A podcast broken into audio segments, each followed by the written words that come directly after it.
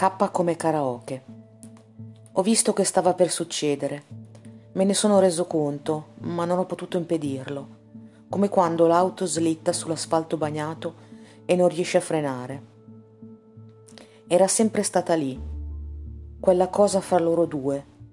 Tutti se ne accorgevano, inclusi il marito di lei e la moglie di lui. Ma non se ne preoccupavano troppo.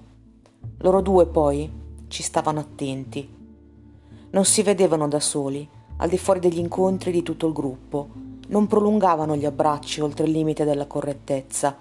Solo una volta in tanti anni mi è capitato di parlare con lui di lei.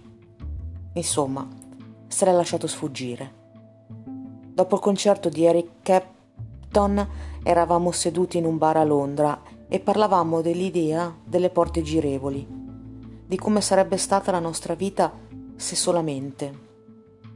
E lui ha detto, chissà come sarebbe stata la mia vita se mi fossi sposato con Ela. Ela? Quella Ela?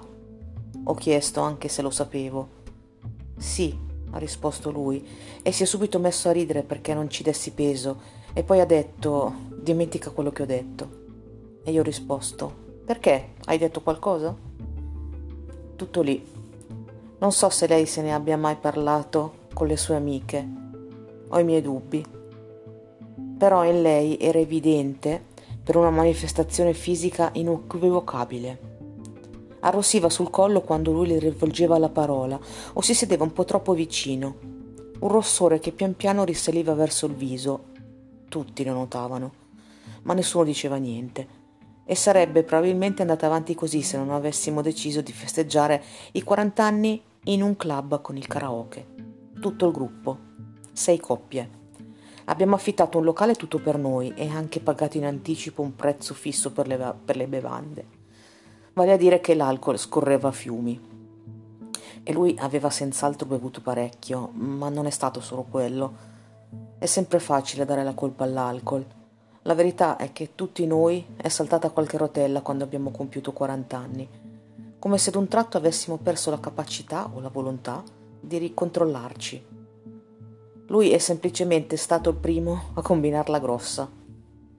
È salito sul piccolo palco, ha stretto in mano il microfono e aspettato che cominciasse la canzone che aveva richiesto. In quella fase nessuno ancora sospettava nulla, a parte me. Avevo notato che la fronte gli brillava di sudore e il labbro inferiore gli tremava.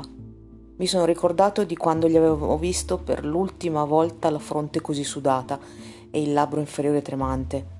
E ho capito cosa stava per succedere, ma non potevo farci niente. Un'auto che slitta sull'asfalto bagnato. Sono partite le prime note e lui ha cominciato a cantare. Non aveva bisogno di guardare il testo che scorreva sullo schermo. La canzone la conosceva a memoria. L'ha fissata diritta negli occhi e le ha cantato My Darling, You Are Wonderful Tonight di Clapton. E lei è arrossita sul collo. E in viso e sulla parte superiore della scollatura. Forse se fosse rimasto sul palco saremmo in qualche modo riusciti a sistemare le cose. Invece è sceso e si è avvicinato al tavolo dove era seduta lei. Le si è inginocchiato davanti e le ha cantato di nuovo You Are Wonderful Tonight. E a quel punto è stato davvero troppo per il marito, che si è alzato ed è uscito dalla stanza, e per la moglie di lui, che gli ha strappato il microfono di mano e l'ha sbattuto a terra, per poi andarsene a sua volta. Pochi secondi dopo è iniziata la canzone successiva, Constant Craving di k.d. Lang. Sullo schermo sono comparse le parole Maybe a great magnet pulls all souls toward truth. Ma nessuno ha preso il microfono da terra per salire sul palco. A oggi nessuno mi ha voluto ammettere di aver richiesto quella canzone.